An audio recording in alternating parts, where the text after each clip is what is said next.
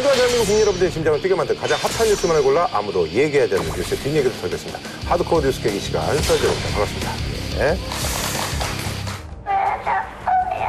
네가 울었어? 아니, 어렸어. 울었어? 내가 어려워가지고 그 아저씨를 왔다. 그 아저씨가 왔어. 그쪽으로 오더나?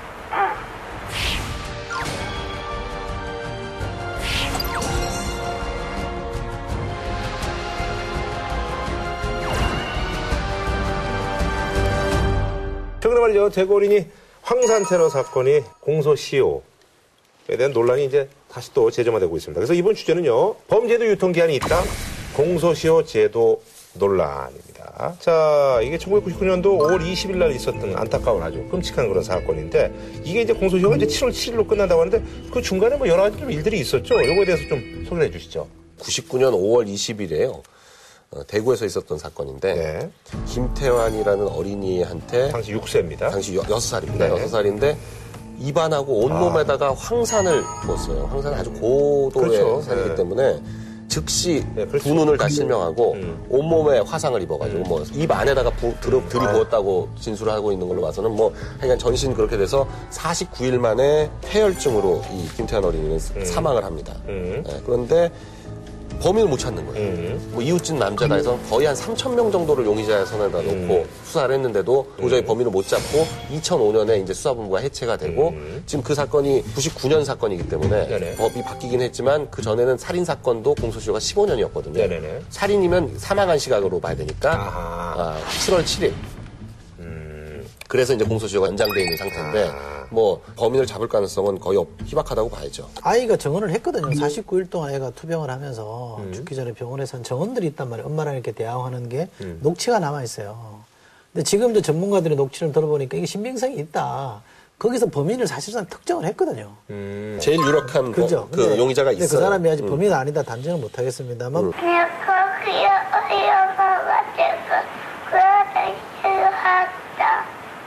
그 아저씨가 왔어. 그쪽으로 오더나? 하얀 통이드나 그러면 태안이 어? 봉지 대답 봉지 안에 들었어? 아 봉지 뭐 어떤 색깔이던데? 봉지 까만 색깔 태안아 비닐봉지 아이의 진술을 사실 무시를 한 거예요. 별로 신빙성이 없다라고 해서 음. 이제 꺾어버리고 당사자가 난 그 당시 집에 있었다라는 알리바이를, 거죠. 네. 그래서 이제 그 뭐 수사본부도 다 해체하고 근데 작년에 다시 엄마나 가족들이 문제 제기를 해서 재수사를 했는데 역시 좀 답이 안 나오는 거예요. 근데 문제는 그 녹취된 아이의 정언을 자세히 들여다보면 해답이 나온다는 거니까 거기에 기초해서 뭔가를 하는 게 좀 해보면 좀 답을 찾을 수도 있을 것 같고요. 저는 이게 문제는 의지거든요. 과거에 해결 안 되던 사건들도 뭐 지문도 이렇게 반쪽짜리밖에 없는 것도 요즘은 다 기법이 좋아서 찾아내거든요. 네. 저는 그러면 네. 할수 있다고 보기 때문에 이런데 좀 경찰이 좀 전력을 기울여서 음. 뭐 공소시효 끝난 뒤에 찾아서 처벌 못하는 상황까지 안 갔으면 좋겠어요.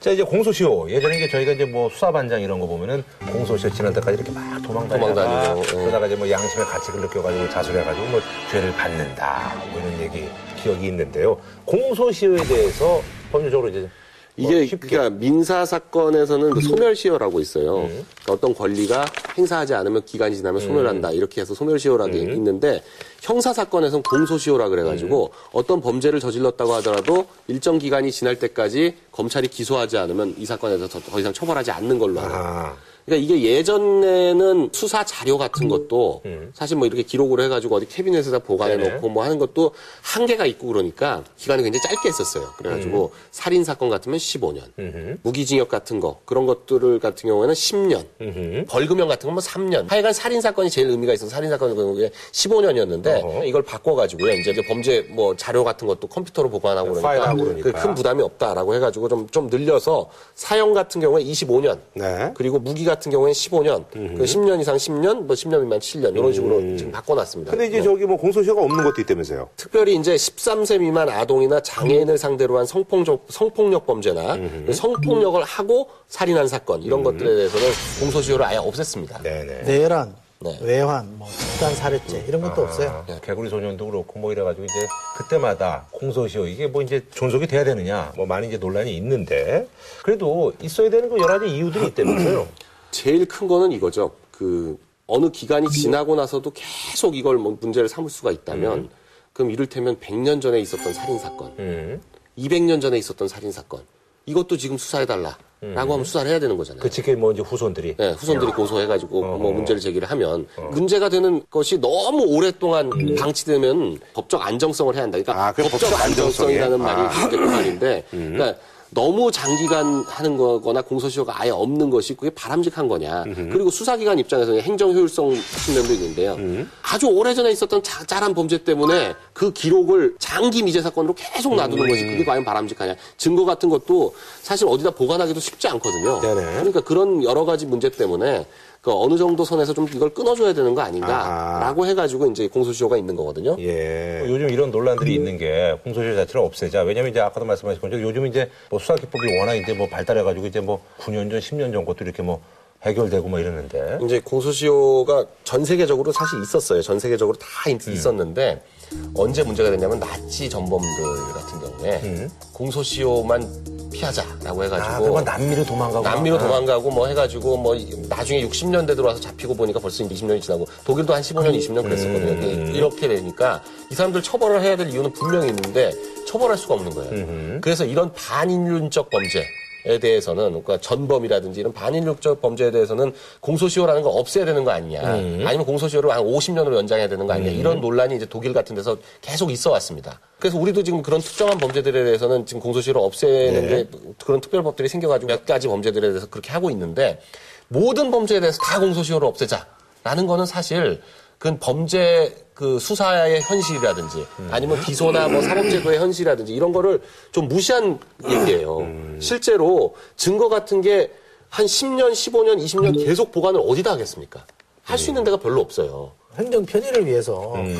그런다는 거 아닙니까? 결국 간단하게 말하면 외국에도 지금 공소시효를 안 하는 예가 많고 또 아니, 원칙적으로 많이, 많이 폐지하고 있고요. 있는 추세예요. 어, 그 네. 자료 보면 영국은 원칙적으로 공소시효가 아예 없고요. 영국이요? 경범죄만 대, 경범죄에 대해서만 공소시효를 두는 거잖아요. 일본도 뭐 살인이나 강도 살인 경우 음. 12가지 중대 범죄에 대해서는 공소시효를 모두 폐지했잖아요. 2010년에 들어왔어요. 뭐 독일 같은 경우도 그렇고요. 근데 우리나라는 두 가지 문제가 있다고 저는 생각해요. 공소시효가 너무 짧은 문제가 하나 있고요. 음. 살인죄의 경우 우리가 무기징역을 받을 수 있는 경우 25년이잖아요. 근데 이건 좀 더 늘려도 될 문제라고 음. 저는 생각하고요. 또 하나는 정말 엄중한 범죄에 대해서는 저는 없어도 된다고 봐요. 예를 들면 뭐 아까 말한 내란, 외환 이런 죄에다가 아동 관련된 음. 거, 장애인 관련된 거 또는 정부 기관에 의한 반인권적 범죄들도 있거든요. 음. 과거에 그냥 뭐 고문이라든지 뭐 그런 거 있었어요. 예. 뭐 그런 것도 저는 없애야 된다고 보고. 그러니까 몇 가지 항목을 정해서 우선적으로 없애더라도 나머지 부분은 공소시효 좀 연장하고 음. 좀더 길게 가서는 저는 원칙적으로 폐지하는 게 맞다고 봅니다.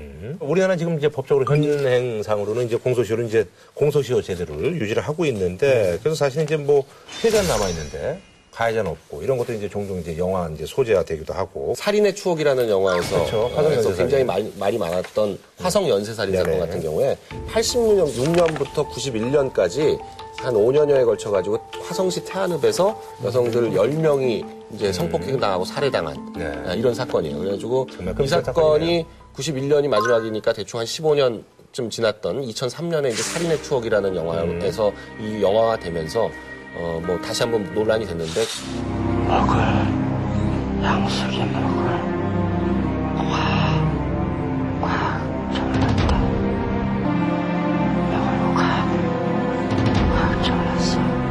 다음에 스타킹 스타킹 결국 뭐 재수사하고 했어도 범인을 뭐 도저히 찾을 수 없어서 결국 공- 공소시효가 만료가 됐고요. 행여나 범인이 잡힌다고 해도 공소시효 때문에 지금 법적으로는 어떻게 할 수가 네, 없다는 이제. 잡, 잡, 잡혀도 이제 처벌 못 하죠.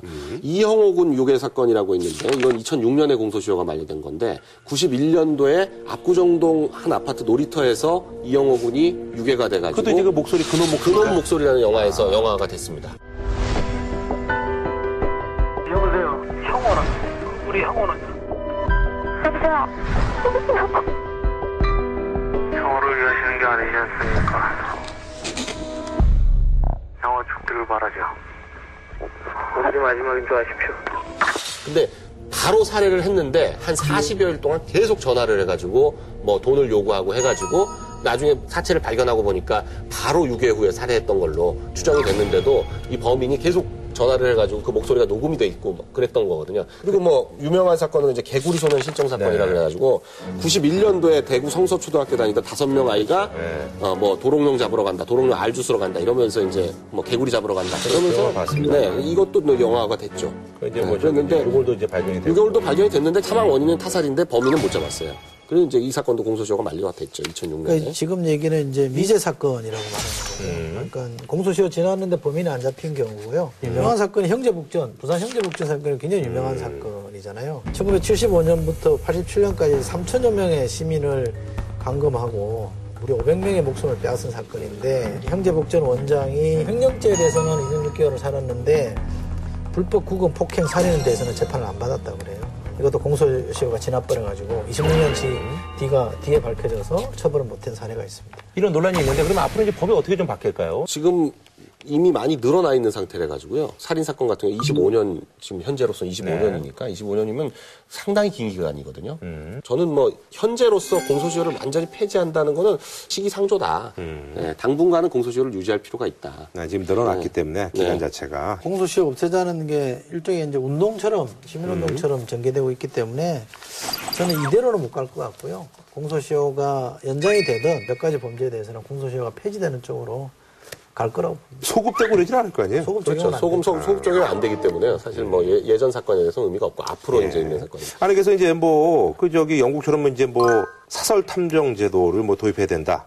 그래서 실제로 이제 내년에 그 민간조선이라고 하는 사설 탐정 제도가 이제 합법화된다고 하는데 이게 좀 효과가 있을까요? 우리가 흔히 얘기하는 셜록, 셜록 홈즈가 대표적인 사립 탐정이에요. 네, 그렇죠. 예. 그리고 명탐정 코난 만화 어, 유명한데 그게 탐정인데 있고, 네. 예. 이게 어떤 차원에서 추진이 되냐면 창조 경제의 일환으로 음. 새로운 직업을 육성하자 이런 차원에서 이제 이걸 하는 거예요. 근데 수요는 굉장히 많아요 이게. 음. 왜냐하면 경찰이나 검찰이 잘 안 움직이거든요. 그렇죠. 뭐 투서 넣고 예, 뭐 피해자들이 이게, 뭐 아무리 뭐 해도 안 움직여요 잘. 음. 일본은 이게 더해요. 그러니까 움직일 수 있는 결정적인 증거를 갖다 드려야지만 이제 그렇게 갖다 하고 막 들이밀어야지만 해, 야 겨우 조금 움직이지. 아. 그래도 피해자들 입장에서는 항상 뭐 제대로 신통치 않게 음. 움직이거든요. 그러니까 그 사설 탐정을 고용하면 이제 피해자 쪽에서 탐정 이쪽에다가 돈을 주고 음. 네, 이 사람들이 움직이는 거니까 돈 준 만큼 열심히 일하겠죠. 음. 근데 이 사람들이 열심히 일하면 일할수록 불법적인 걸 저지를 아. 가능성이 굉장히 높아지는 거예요. 뭐예요 지금? 네? 허하자는 거예요? 불허, 불허하자는 거예요? 아니, 그러니까 저는 여기 한 거니까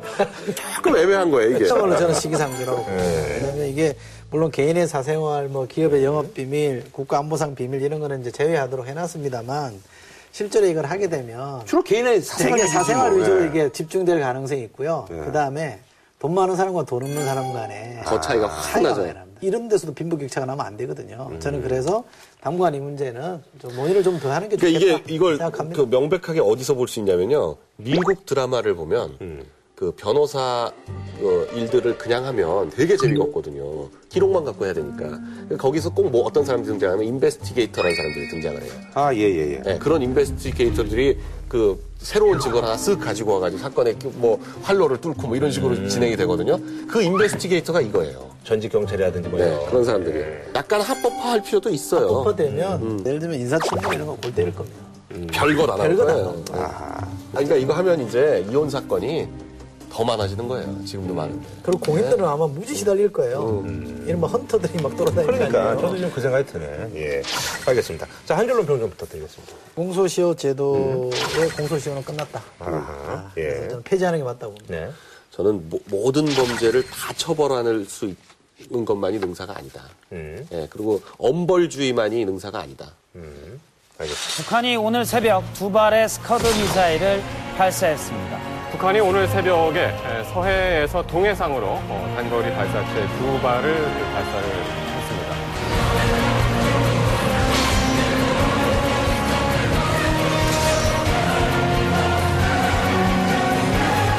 우리는 정당에 오토화해버리게 될 것이다.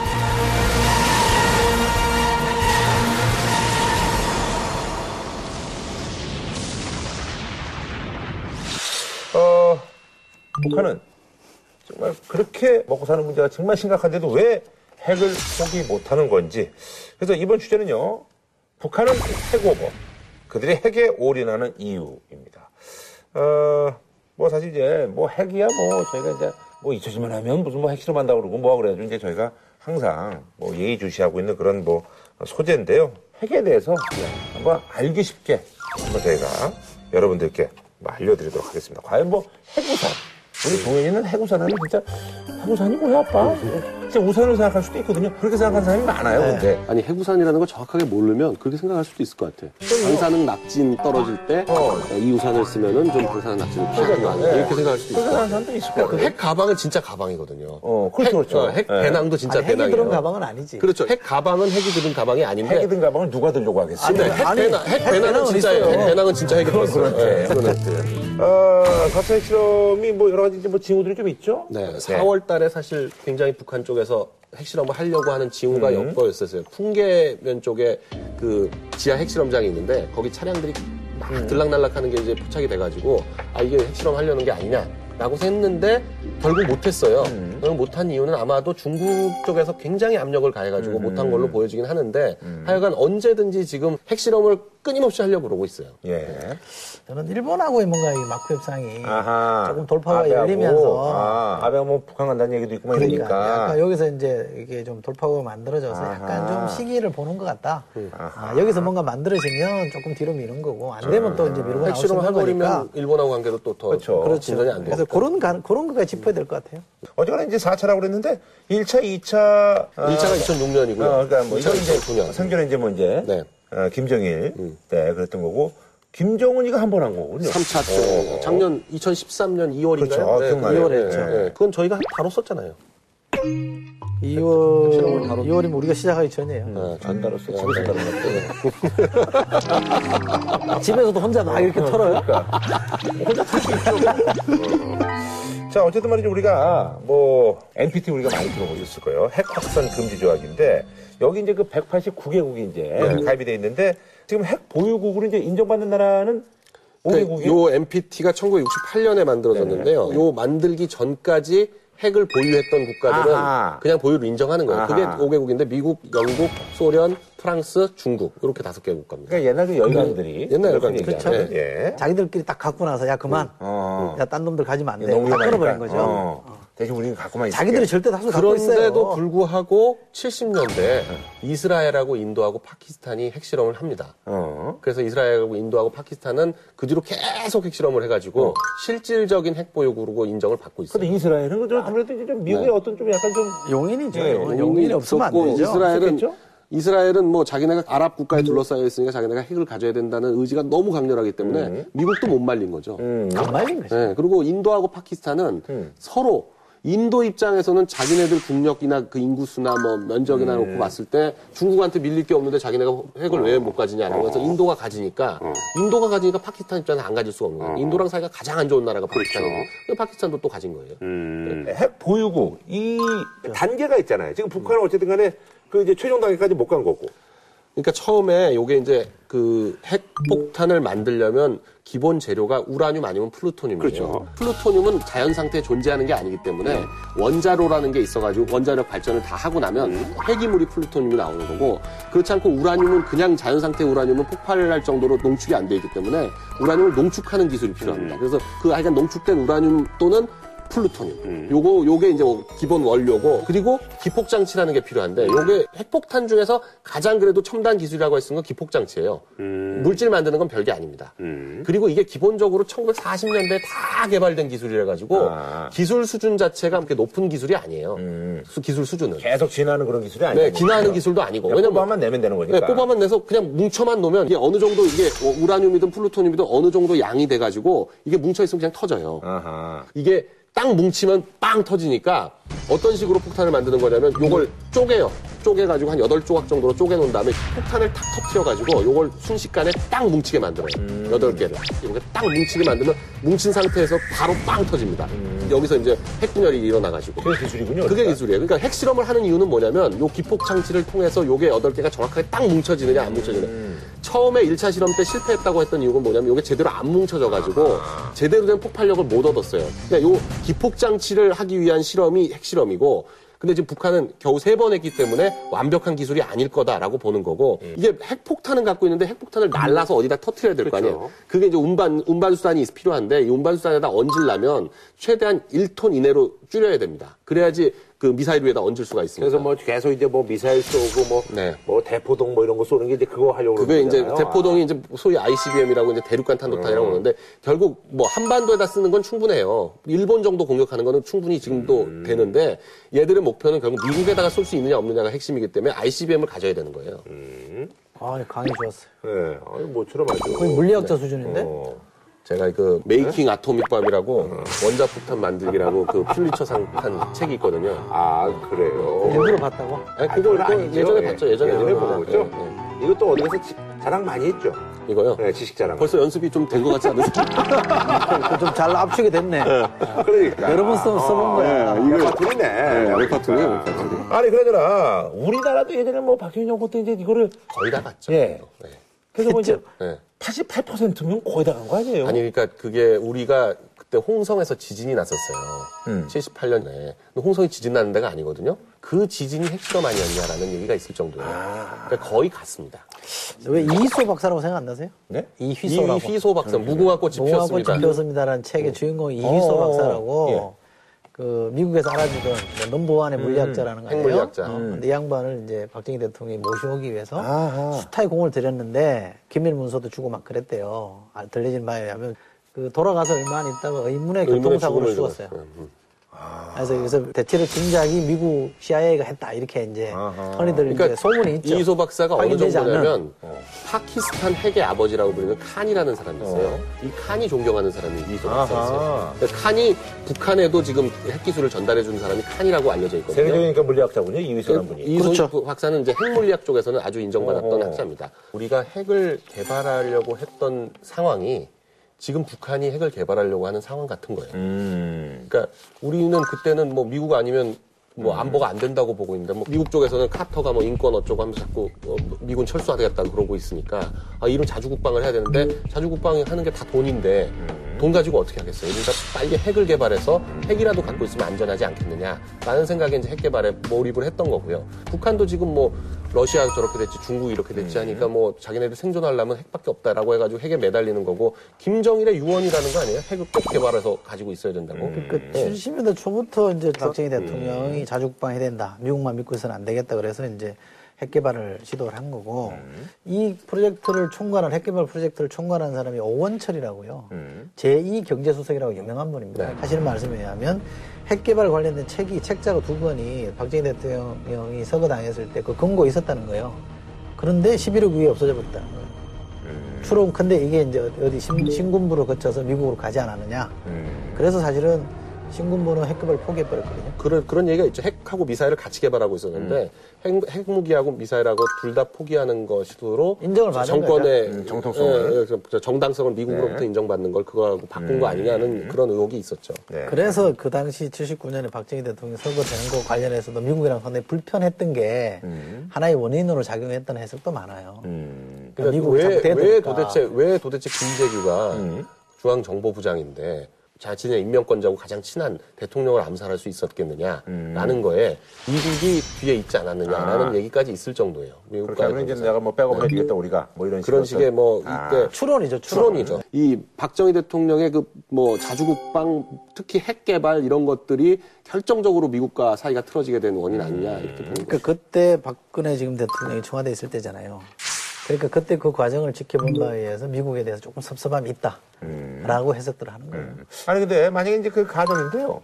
그 그때 만약 에 우리가 이제 핵무기를 완성했다면은 어떻게 됐을지. 근데 핵무기를 가지고 있는 나라들을 보면요. 파키스탄, 음. 뭐, 뭐가 달라집니까? 인도, 이스라엘. 뭐 핵, 갖고만 있는 거예요? 갖고만 있는 거예요, 그냥. 어차피 쓰진 못해요. 든든하지 않을까요? 그냥 뭐, 든든해요. 별로 실익이 없어요. 이걸, 이걸 갖는다고 하는 순간 전 세계에서 제재를 받거든요. 그러니까 그전 세계하고 고립돼서 살 거라면 모르지만 굳이 핵무기를 안 가져도 어, 그에 상응하는 게 있으니까요, 또. 자, 그럼 말이죠. 아까 그 이제 저희가 핵가방, 뭐 핵우산 이런 얘기 했는데 핵가방. 핵가방 이게 뭡니까? 예. 이게 이제 이제는 거의 미국이나 러시아에서는 네. 군 통수권의 상징처럼 되고 있어요. 아, 핵가방이. 네, 그래서 대통령이 바뀔 때, 그러니까 영시, 그, 그 다음날 넘어가는 날 영시에 핵가방을 전달해 주는 걸로 군 통수권을 넘겨줬다. 왜냐면 아하. 대통령이라는 게 군의 최고 통수권자예요. 네네. 그게 이제 그 대통령이 갖는 지위 그렇죠. 중에서 아주 막강한 지위 중에 하나인데, 군의 최고 통수권을 상징하는 게 이 핵가방이에요. 핵가방. 이제는. 그 이 핵가방에 뭐가 들은 거예요? 그 미국에 뭐 몇천 기가 있다 그러잖아요 핵무기가 음. 잠수함들도 네. 있고 뭐 산에도 있고 어디에도 있고 뭐뭐 온갖 데 다 있는데 그 핵무기들 전체를 컨트롤하는 컨트롤 가방이라고 음. 생각하시면 돼요 여기서 대통령이 비밀번호를 넣어가지고 이렇게 딱 오, 픈을 해주지 않으면 어디도 직접 그 개별적으로는 쏠 수가 없게 돼 있어요 아하.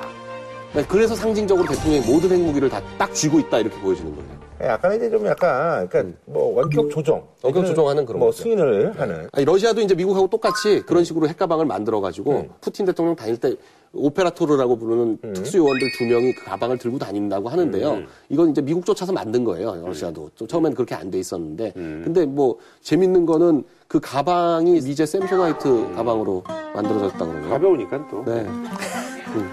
가방이 좋으니까 뭐 좋은 거 써야죠.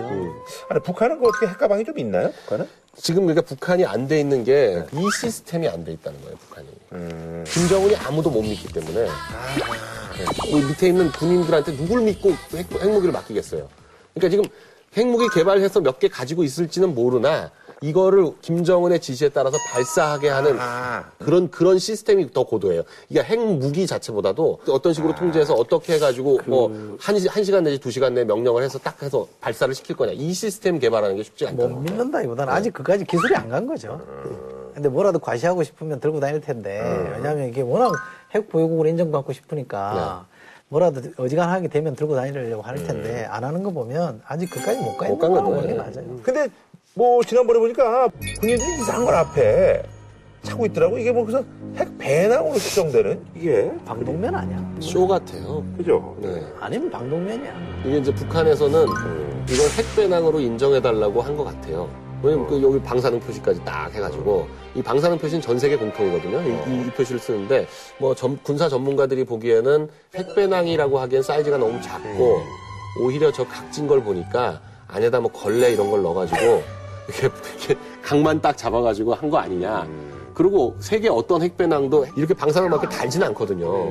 나 핵배낭입니다. 그러고 다닐 이유가 있어요? 그럴 이유가 없죠. 예. 근데 원래 핵배낭이 이거랍니다. 예. 근데 이 핵배낭은 그럼 용도가 뭡니까 이게?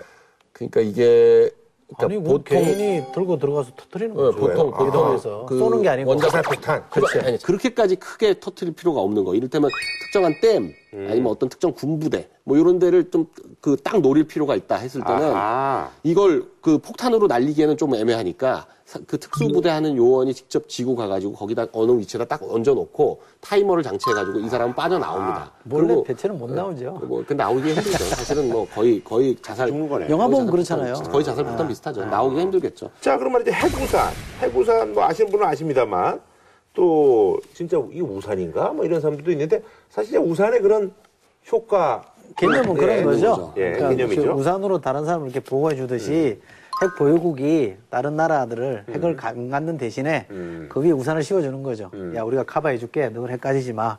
라고 얘기하면서 그 보호 안에 들어가는 거죠. 그러니까요. 네. 사실 이제 그걸 믿을 거냐 말 거냐의 문제인데 자기네 나라가 공격받은 것도 아닌데 남의 나라 공격받았는데 대신 해줄 거냐. 그냥 미국 입장에서 그럴 거 아니에요. 그러니까 미국에 지금 핵우산에 있는 있는 게 대표적인 게 우리나라하고 일본하고 호주, 뉴질랜드 뭐 이런 나라예요. 그, 그- 캐나다. 예, 캐나다. 근데 그 러시아도 주변에 있는 그 뭐, 중앙아시아 쪽에 있는 연합 거. 그뭐 예, 키르기스탄 뭐 이런 데 그런 있잖아요. 나라들요. 예. 그런 나라들이 이제 러시아의 해구산에 하에 있다고 하고 그리고 나토 국가들이 미국, 영국, 프랑스의 해구산 하에 있다라고 이제 알려져 있어요. 근데 최근에 특이한 건 2013년 12월에 우크라이나가 지금 러시아랑 사이가 안 좋잖아요.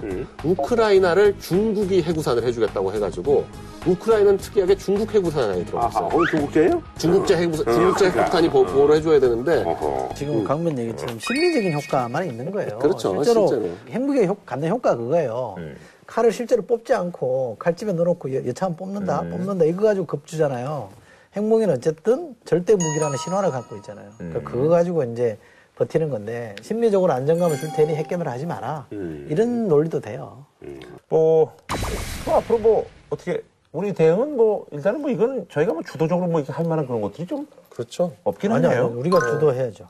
근데 그 뭐 주도할 만한 게 남북 뭐. 관계를 우리가 주도해서 결국 비핵으로 가야죠. 북한이 핵을 포기하게끔 만드는 그러니까. 그 이제 결국 이제 뭐 이제 경제적인 어떤 원조라든지 이런 뭐 그렇기도. 하고 어. 북한은 지금 나오고 싶어요. 뭔가 좀 돌파구를 열고 싶다. 그러니까 일본하고도 하는 거잖아요. 그러니까 우리도 그런 기회를 만들어서 뭔가 이렇게 계기를 만들어서 열어가면 북한은 안전 보장을 해달라는 얘기예요. 근데 이 나라를 이렇게 침략하지 않겠다는 보장을 해달라는 거기 때문에 조금만 풀면 풀릴 수 있는 대목이 있어요. 저는 대화를 통해서 풀어야 어설프나마 갖고 있는 핵무기를 쟤들이 활용은 안 할 텐데 자칫 잘못하면 대형 사고 날 수 있는 거기 때문에 저는 대화를 해야 된다고 봅니다. 예, 알겠습니다.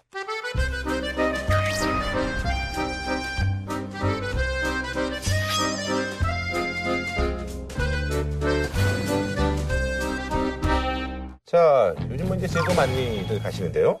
중국인들의 제주도 땅 사재기 광풍이 좀처럼 식을 기미를 보이지 않고 있는데요. 그래서 우려의 목소리가 확산되고 있습니다. 그래서 이번 주제는요, 중국인 제주 땅 사재기 논란입니다. 이런 얘기 많이 들었어요. 그리고 제가 제주도를 요 근래 이제 몇 번 갔다 왔거든요. 네. 확 바뀌었죠? 아니 그 삼겹살 집에 네, 중국어로 가 중국 사람들이 한 어. 반이 넘게 있더라고. 거기서 그냥 삼겹살 보면서 하여튼 중국 사람들 엄청 많더라고요. 깜짝 놀랐어요, 저. 정말 엄청나게 늘어난 게요. 2010년만 하더라도 50만이 안 왔어요, 중국 사람들이. 음. 근데 작년 2013년 수치가 200만을 넘었거든요. 음. 비행기가 그 완전히 꽉 차가지고 제주 네네. 공항이 활주로도 그렇고 상황에서 비행기가 꽉 차니까 배로 크루즈선으로 막 들어오는데 음. 그러니까 배로 들어오니까 이번에 이 문제된 이 암웨이 여기도 배로 들어온 거거든요. 크루즈선으로 음. 18,000명 이렇게. 무슨 상륙 작전도 아니고. 네, 완전히 18,000명이면 상륙 작전이에요. 아니 그래서요. 사실 이제 제주도 가면 이제 항상 이제 들리는 곳 중에 하나인데 많은 분들이 이제 성산 일출봉 네. 여기 사진 보시면 알겠습니다만 거기 암웨이라고 이게 무슨 뭐 PPL도 아니고 뭐 그래서 이게 문화재 보호법에 의하면 이제 사실 여기 이제 들어가면 이게 저게 안 되는 거거든요. 근데 네. 이게 지금 허용이 됐습니다.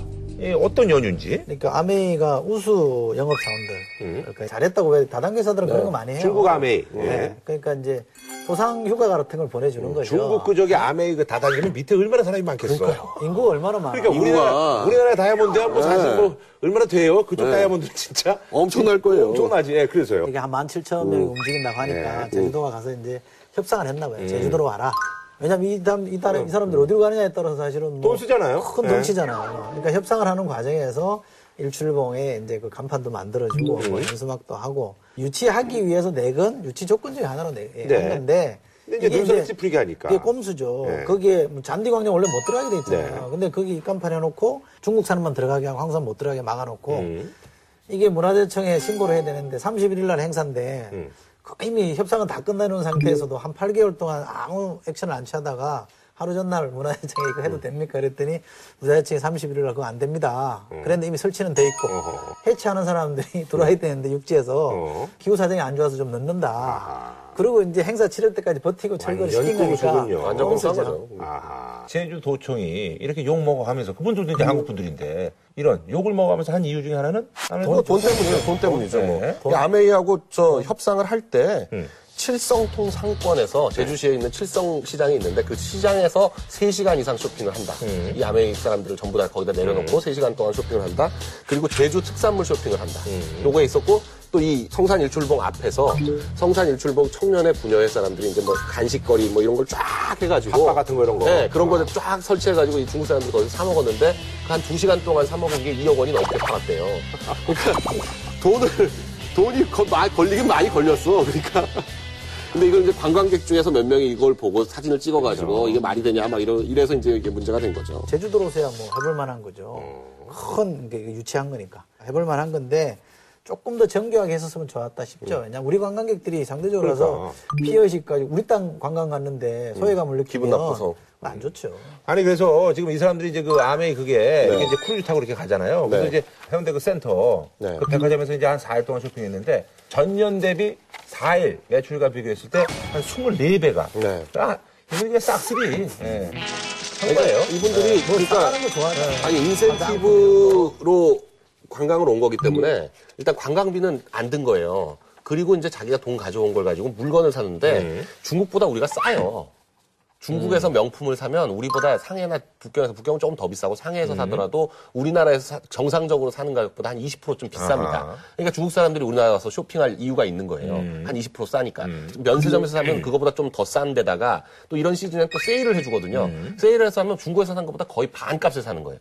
그냥 와가지고 미친 듯이 사요. 그러니까 뭐 해외 명품만 사는 것도 아니고 국산 M이라고 이제 그 그쵸, 그쵸. 네, 네. 국산 백인데 그걸 그렇게 많이 산다는 거예요. 그래서 M 매출이 그 며칠간 팔렸던 국내 백의 3분의 2를 MC 팔았다고 그러니까 아하. 중국 사람한테. 그러니까 중국 사람들이 엄청나게 M 꽂혔군요. M 때문에 꽂힌 거죠. 한국 브랜드에서는 M 때문에 꽂힌 거죠. 제주도가 이제 뭐 삼다다 해가지고 네. 돌바람 뭐 여자 뭐 이건데 이제 중국 사람들이 많아서 그 돌, 빼고 돌 예, 빼고 이제 중국이 중국 사람들이 이제 들어간다고 그래요. 네. 그래서 제주도의 땅을 지금 중국 사람들이 엄청 사고 있다면서요. 그 수치도 아주 굉장히 놀랍습니다. 요 예. 수치가 예. 엄청나네요. 예. 지난 1분기 동안 증가한 외국인 소유 토지 증가부 151만 제곱미터인데요. 네. 그중 절반이 중국인이라고. 아, 그러니까 우리나라 전체로 봤을 때 네. 외국 사람이 땅 사기에 151만 네, 네, 네. 제곱미터인데 그 중에 반이 중국. 그렇죠. 예. 근데 그 중국이 산 땅의 대부분이 제주도에 제주도. 집중되고 있다는 거고. 어. 제주도 전체가 평으로 계산하니까 한 5억 6천만 평 정도 돼요. 음. 그 중에 335만 평이 외국인 소유인데 음. 그 중에 3분의 1, 한 29%인 97만 평이 중국 소유라고. 아하. 그러니까 그 전체 제주도 땅으로 치면 얼마 안 됩니다만 0.17%밖에 안 되지만 외국인 땅 중에서 차지하는 비중이 워낙 크기 때문에 중국인이 제주도를 사랑하는 거는 데이터로도 증명이 되는 거죠. 워낙 좋아하는 거죠. 근데 제주도를 사랑하는 이유가 뭐예요? 네. 최근에 중국에서 제주도에 상당히 뭐 이렇게 헬스케어 타운이니 무슨 뭐 관광단지니 병원이니 호텔이니 이런 거 짓겠다고 그 투자가 많이 들어왔거든요. 그 사람들이 산 땅이 굉장히 대규모로 해가지고 이렇게 많이 늘고 있고요. 중국 사람들 입장에서 왜 제주도냐? 일단 섬이잖아요. 그러니까 중국에는 해안가 외에 내륙으로 조금만 들어가면 섬이라든지 뭐 이런 걸 구경하기가 쉽지 않아요. 바다 구경하기가. 바다 구경하기가 쉽지 않아요. 중국 내, 내륙 성들은. 그러니까 그런 데들은 중국 내부에서 제주도까지 무조건 두 시간이면 오거든요. 어디서 출발을 해도 두 시간이면 오니까 두 시간 만에 와가지고 이렇게 섬 구경하고 바다 구경하고 할- 하는 데가 흔치 않고 그리고 더 매력적인 거는 중국은 땅을 사다, 산다고 하더라도 부동산 거래를 하긴 하지만 이게 소유권이 아니잖아요. 국가로부터 임대하는 거거든요. 장기 임대를 하는 거기 때문에 전전세군요, 그러니까. 전세권을 사는 거랑 비슷한 건데. 그러니까요, 예. 근데 이제 장기니까 보장은 해준다고 예. 하더라도 언제 어떻게 될지 모르고 중국 부자들 입장에서는 언제 또 중국 분위기가 확 바뀌어가지고 뭐가 문화, 문화 대혁명 같은 게 언제 일었을지도 모르고 이게 불안하니까 해외에다가 뭔가 부동산 같은 걸 좀 사놓고 어, 이거 뭐 상속도 할 수 있잖아요, 우리는.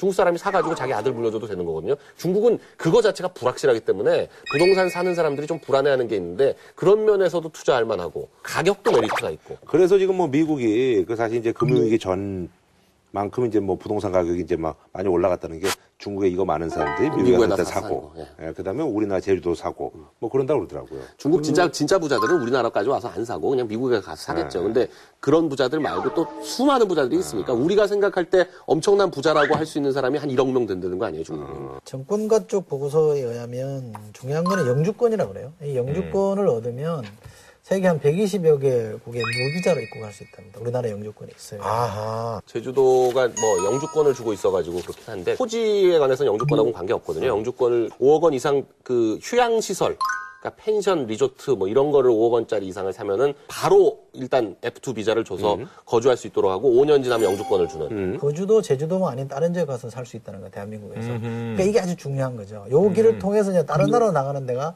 굉장히 편리해진다는 이점이 있는 것 같고, 좀 더 길게 보면 여기서부터 시작해서 유학시키기도 좋다는 거예요.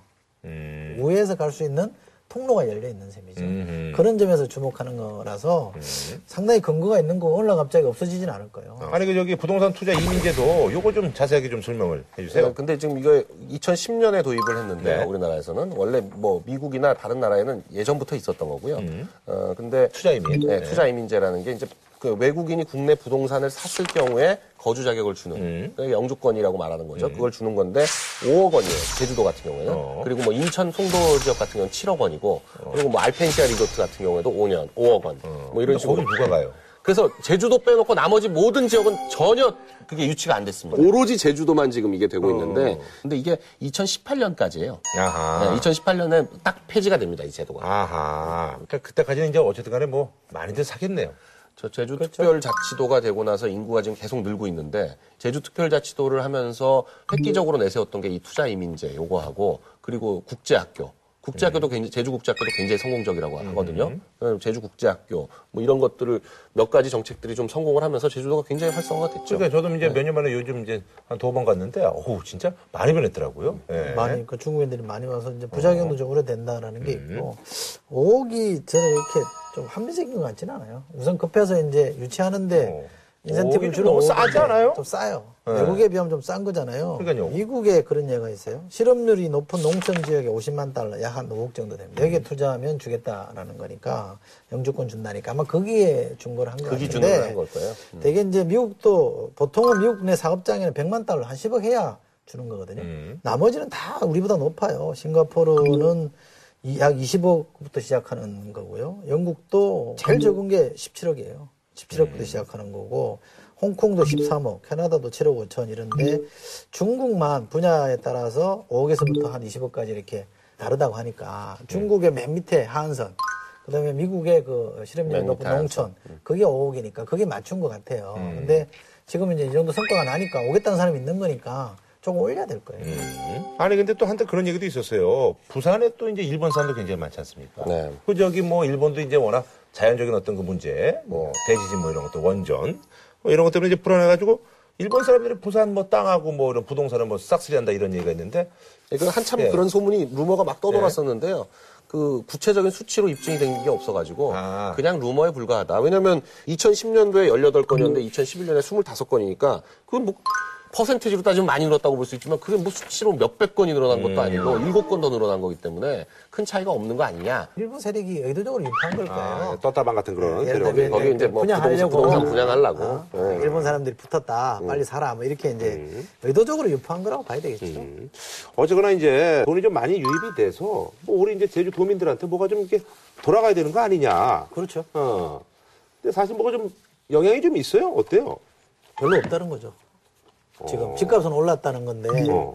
집값 올라가는 게 뭐 거기 사는 사람한테 얼마나 혜택이 있는지는 모르겠습니다. 다른 지역이면 집값이 많이 올랐다는 건 사실이에요. 땅값도 좀 올랐다 그러고요. 어, 이게 뭐냐면 이제 투자를 했던 사람들이 빠져나갈 가능성이 있잖아요. 집값 올려놓고 팔아서 그냥 먹튀. 할 가능성이 있는 거니까. 그랬을 때 경우에 이 문제가 어떻게 될 거냐. 또 하나는 개발을 막 잔뜩 시킨다고 하는데 이의 경우는 두 가지예요. 현지 주민을 고용하는 게 아니라 말 통하는 사람들 조선족이 대거 들어갈 수 있는 문제죠. 왜냐하면 그 사람들도 말 통하는 사람 선호할 거 아니에요. 근데 조선족이 싸잖아요. 또 임금이 그 사람들 쓸 수 있고. 그다음에 이게 뭐 자연 경관 같은 거 다 무시하고 막 밀어붙이게 하면 현지 주민들하고는 또 갈등이 생기잖아요. 이게 유네스코가 인정한 세계 7대 문화유산인데 그게 막 자연공간 해치면 이 문제가 생기는 거니까 민심을 관리하지 못하면 반발이 나올 겁니다. 그럼 이 제도도 오래 버티기 어려워요. 어떻게 생각하세요? 제주도 입장에서는 사실 그 해외 관광으로 많이 뺏겨가지고 옛날에는 뭐 신혼여행 하면 제주도였는데 제주도가 좀 많이 그 침체가 됐었거든요. 아, 많이 다운됐었죠. 90년대 내내 침체되고 2000년대 뭐 과학 뭐 사이파 이런 데 갔잖아요. 가 그러, 네. 가 그러고 뭐 제주도 비싸기만 하지 뭐 볼 것도 없다 뭐 이런 얘기들이 많이 퍼지고 그래가지고 그랬다가 지금 모처럼 호기가 찾아온 겁니다. 그러니까 당분간 이 불씨를 꺼트리지 않고 제주도 입장에서는 잘 살려야 될 걸로 저는 그렇게 생각합니다. 알겠습니다. 저희는 다음 주에 찾아뵙겠습니다.